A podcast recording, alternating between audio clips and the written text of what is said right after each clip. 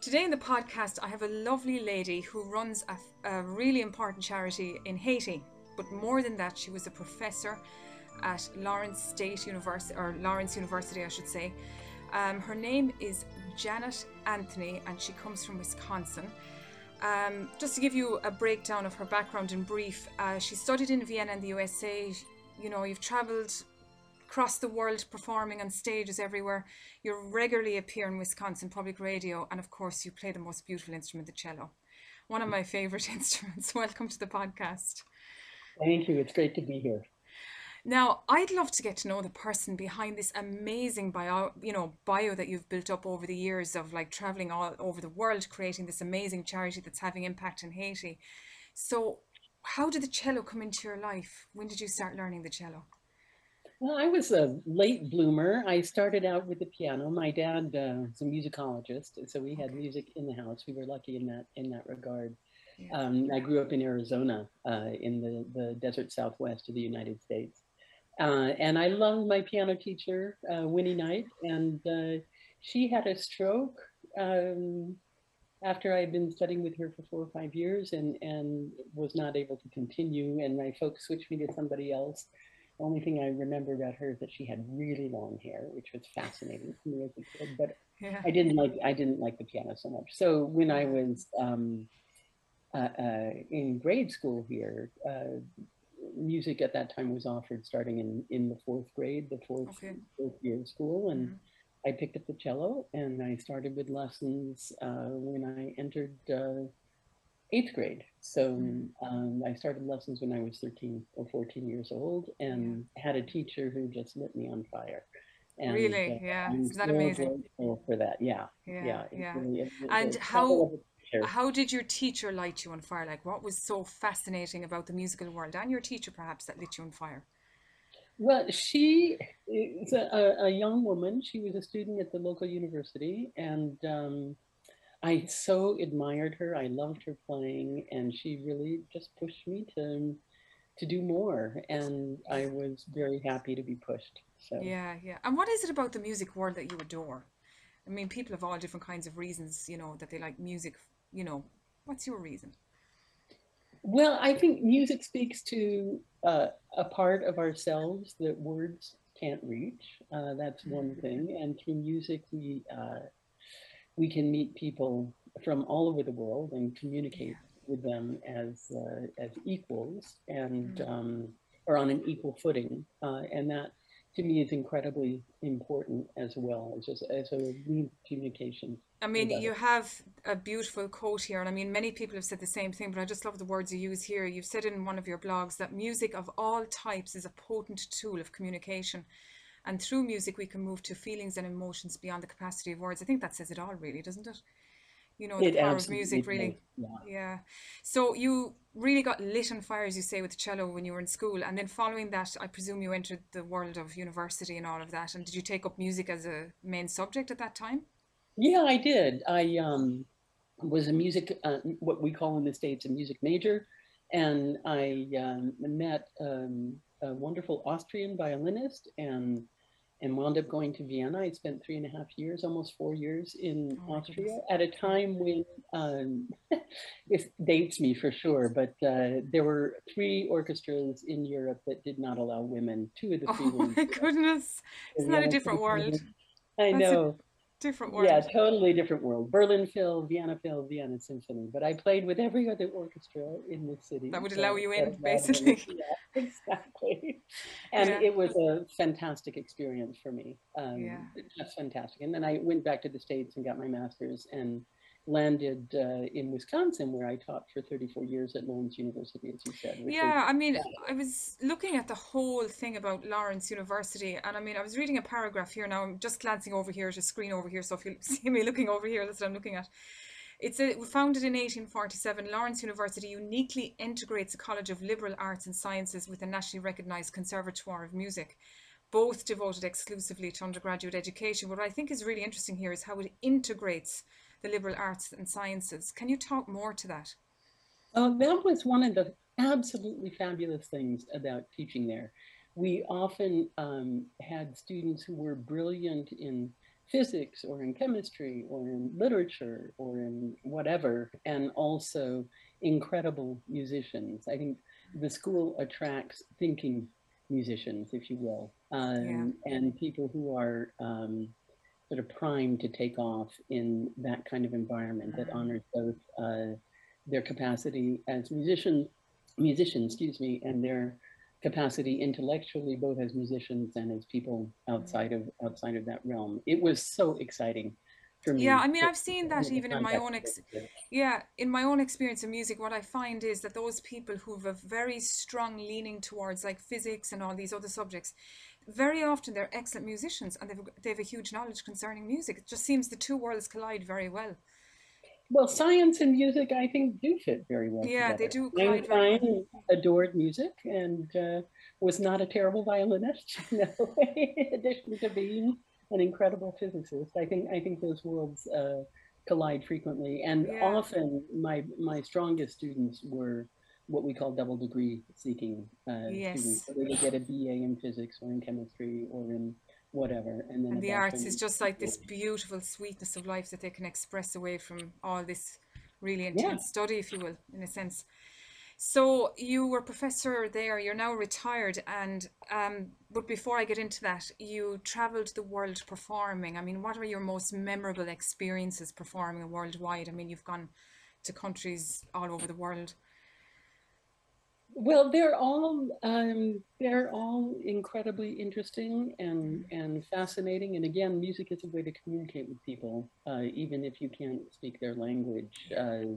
in Vietnam, the you know the classes that uh, that we gave, some of the teachers spoke Russian, spoke. Um, they had studied with Rostropovich in Moscow, but they spoke French because the French, of course, had occupied uh, Vietnam up until 1956 right. or so, okay. when the United States moved yeah. in so I could communicate with them in French, but um, it's really more, uh, uh, uh, you know, when you teach an instrument, so much of it is demonstration anyhow.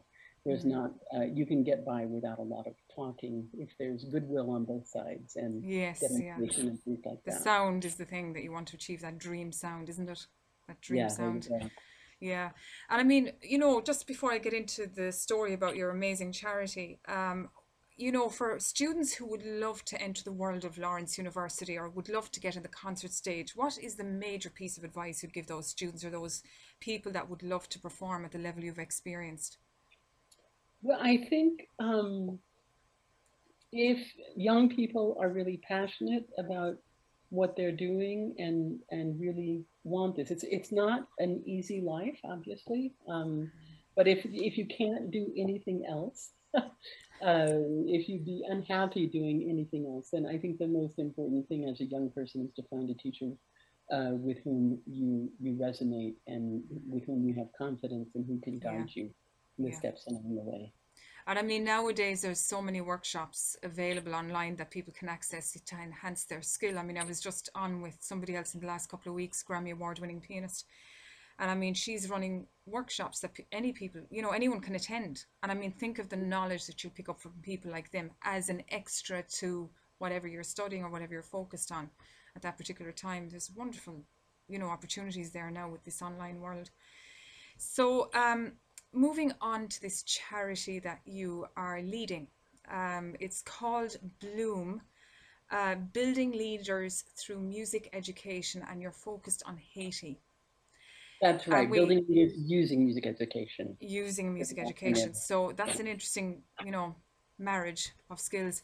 So with Haiti, I think the world knows that Haiti has been through so many challenges, whether it be political disasters, you know, natural disasters, and then of course, people don't have much, really, for the most part. Um, so how did your journey into Haiti begin? Well, that happened, you know, uh, some of your uh, listeners might know Snoopy, the wonderful Charles Schulz character, Charlie Brown and Snoopy. As Snoopy would say when he started his great American novel, it was a dark and stormy night, and it was. Uh, in Wisconsin, in the winter, I couldn't sleep, and so I was reading absolutely every single ad in the back of a trade publication called Strings, Strings Magazine, which is an awesome magazine for strings players. And um, there was a teeny, teeny, tiny ad up in the corner of one page um, that said uh, cello teacher needed for a music festival in Port-au-Prince, Haiti. And I speak French, and I thought, wow, that could be really interesting. So I contacted the person who put me in touch with um, a man named John Jost, uh, who was really the heart and soul of the Holy Trinity Music Camp for many, many, many years. He had to, let's see, 30, for about 45 years, 40, 45, 46 years. And Yeah. um, uh, yeah, that, uh, that first summer, um, something clicked and except for the pandemic, I've been back every year since. And you know, traveling into Haiti's world, we'll say, it's a completely different world to what we know.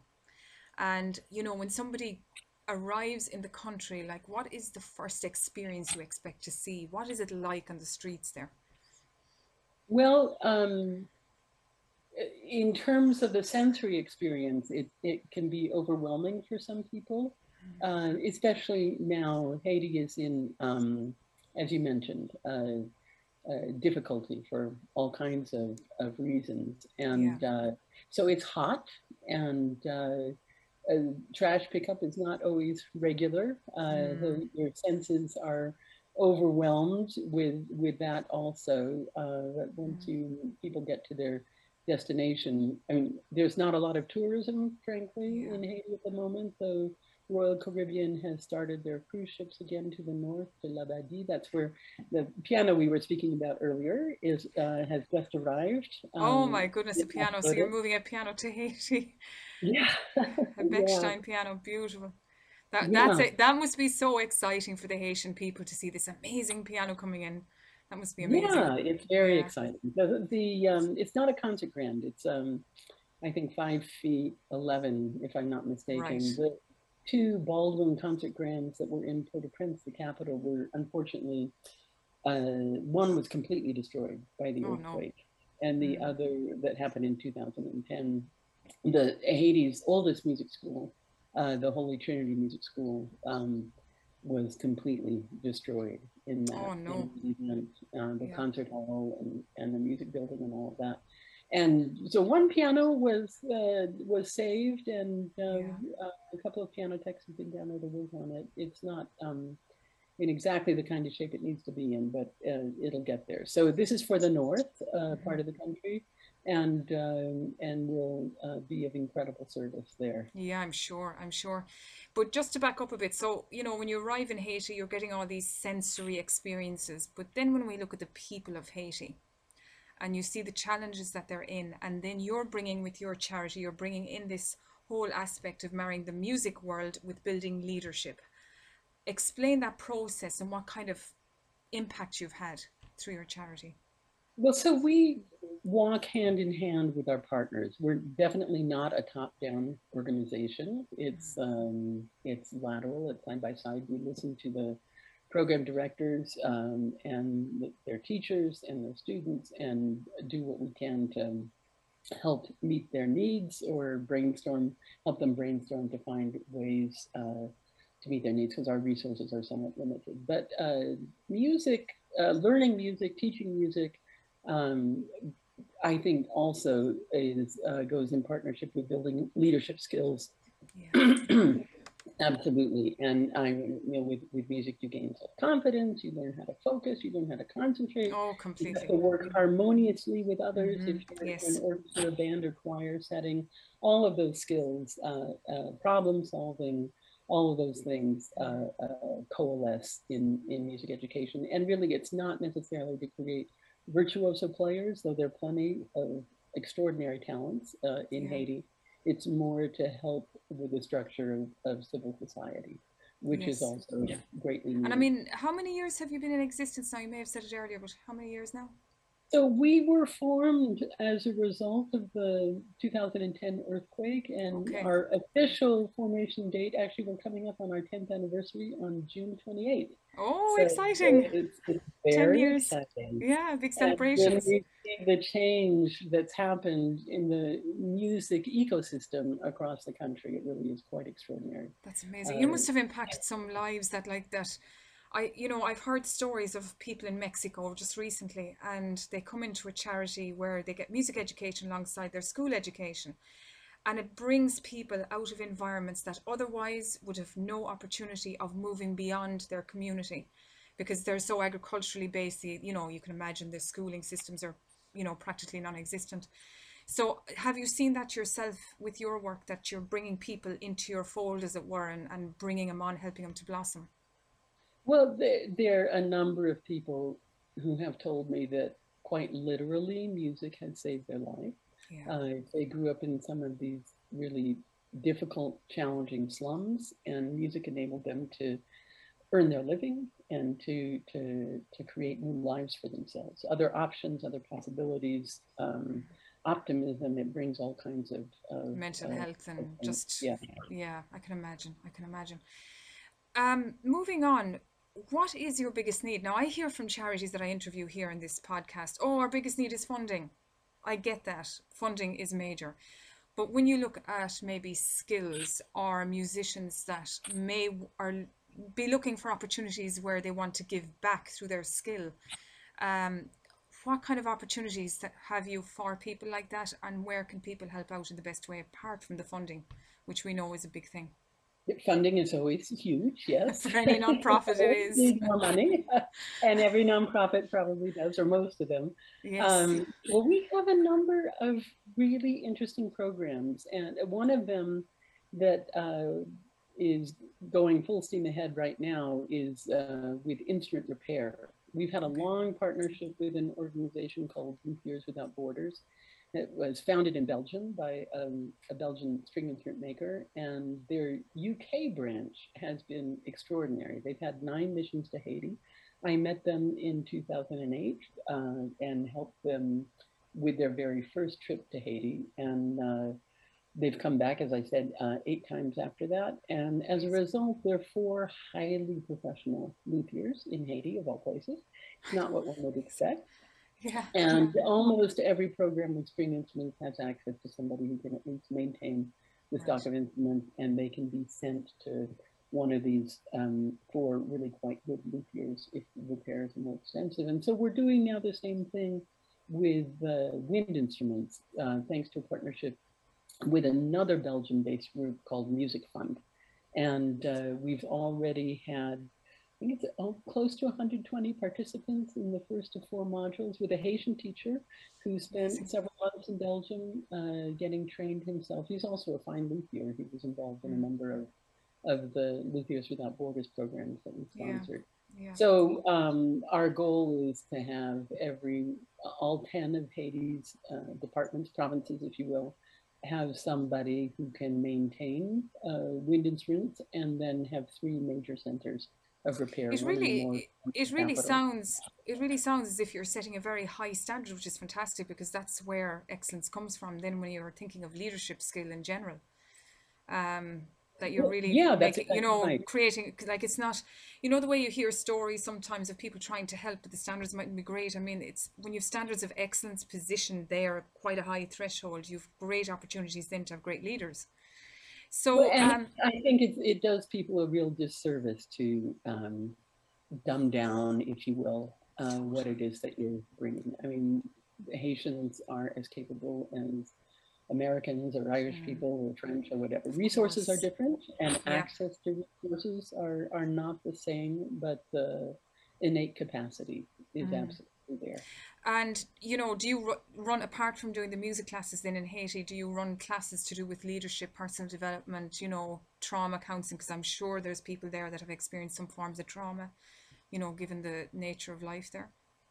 Right. We don't have uh, expertise in uh, helping people with trauma, but we do obviously offer music as a as a means uh, for healing, but it's not guided by any one of us.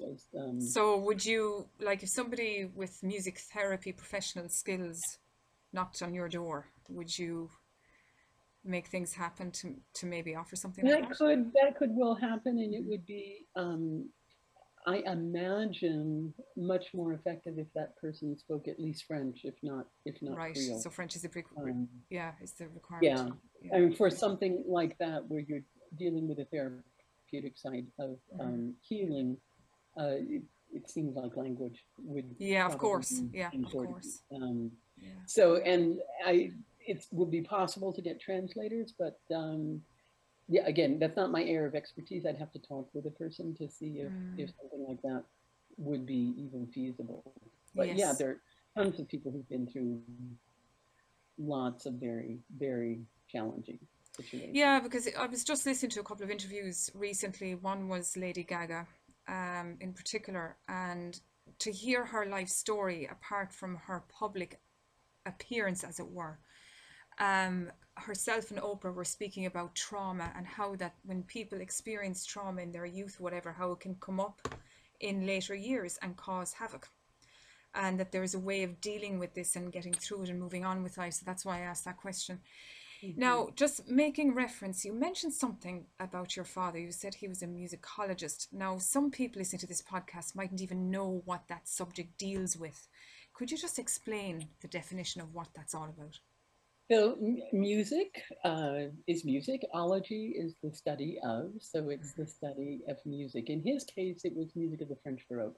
Uh, right. So music in France from 1600 to 1750 or so. That he was sort of lost in the French Baroque. It was fabulous. Um, yeah. But there's also ethnomusicology, so the study of music of people, okay. and um, uh, we have. An ethnomusicologist on our board, actually, who's spent a great deal of time in Haiti and studied in particular um, um, Pentecostal uh, expressions of faith through music. Um, um and uh, when I was a professor at Lawrence, over the years, I took about 70 students with me to Haiti, and uh, two of those, I think, became ethnomusicologists.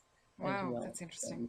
Fascinating. Yeah, very interesting. I mean, it it sounds that there's opportunities there for people to dig into this kind of format of study because there's so much world music out there that really, I don't think there's much information on some of it, and it needs further study. I mean, yeah. if you, I presume in Haiti there must have some very deep cultural music there. I mean, is somebody studying that in depth to try and document that and, you know, bring it into that area? Yeah, absolutely. And in fact, you know how the French say they have a cheese for every day of the year, 365 cheeses or whatever. Um, in Haiti, you could relate that to drum patterns, dances, and songs. Yeah. Um, having to do with the, the African uh, religious traditions mm-hmm. that are sort of grouped together as voodoo um, yeah. and folkloric music and things like that. It's just fascinating. One of our Bloom Haiti scholars, actually, who uh, wound up at Lawrence as a non-degree seeking student, wound up getting his bachelor's uh, uh, in Wisconsin and is now working on his master's at McGill in choral conducting. Phenomenal talent. Mm. he has figured out how to transcribe the drum rhythms, and oh, that's wow. something that, which is huge. And I hope yeah. that um, he can maybe get that published by Indiana University Press or something of that nature. Yeah, to document it. Yeah.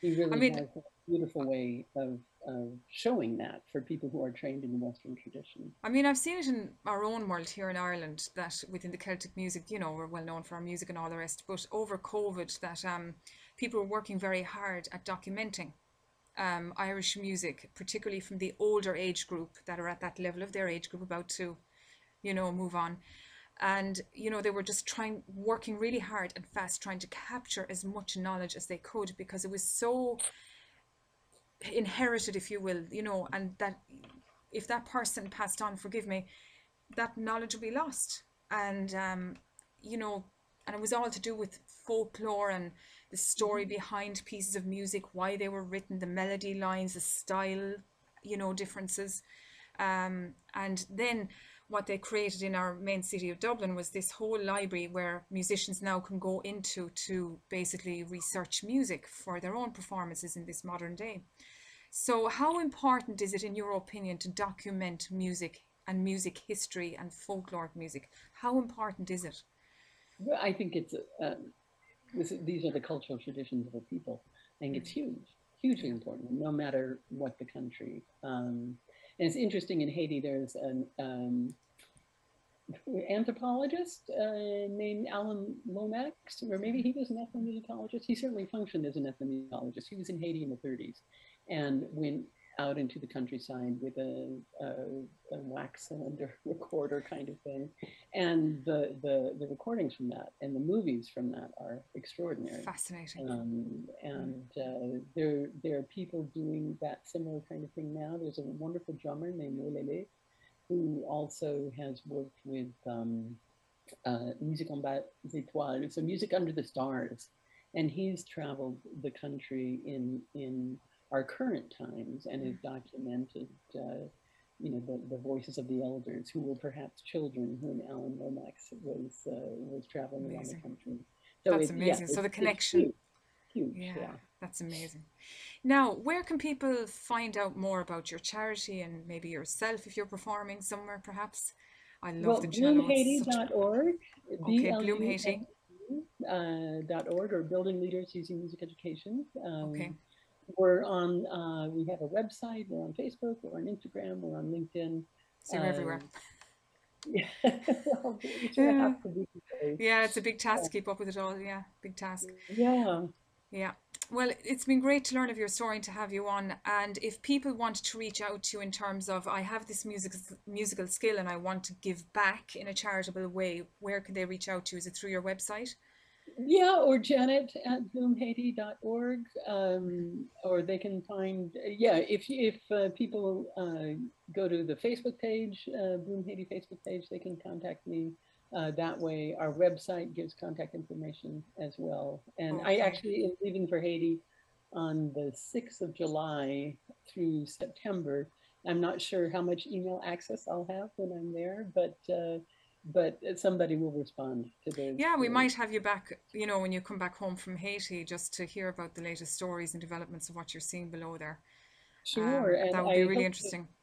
To, again, if I have enough email, um, internet access, I hope to have a blog on our webpage and on our Facebook page. Great, so and for happening.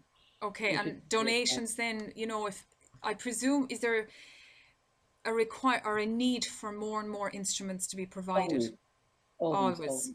Okay, so if people wanted to donate instruments or give money, can they go to the website and do it all there?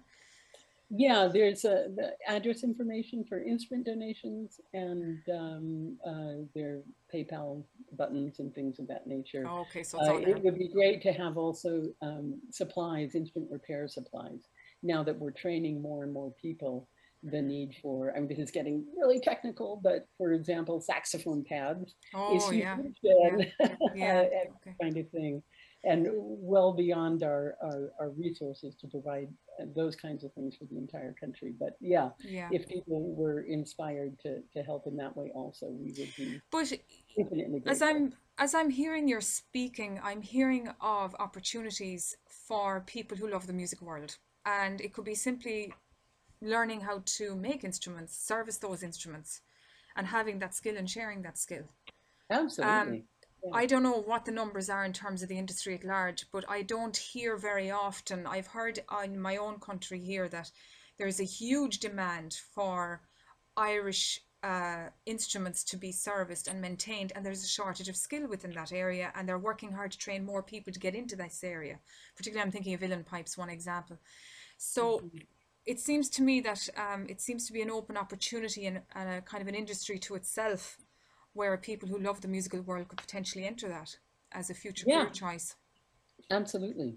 Yeah. yeah. And that happens, uh, well, for sure in, in this country and globally, there's a renaissance in string instrument making, for example. The yes. instruments that are coming out of shops today yeah. are every bit as good as the old Italian masters, you know, it's very exciting. Very it's great. And I mean, the amount of creativity that happened over COVID, I think, you know, people were kind of at home, these musicians doing their thing, thinking up of new new creativities. You know, it's it's interesting to see what's coming out now since the pandemic has stopped and we're all back into the world again. So that's yeah. been interesting to watch. Yeah. yeah, very interesting. Well, listen, it's a pleasure to have you on and to learn of your story. And just your website again is bloomhaiti.org. That is correct. B L U M E. Yes. Bloom, B L U M E dot, uh, sorry, bloomhaiti.org. Okay, all the links I'll put in the description below anyway. Thank you very Great. much. Wonderful to talk with you, Sylvia.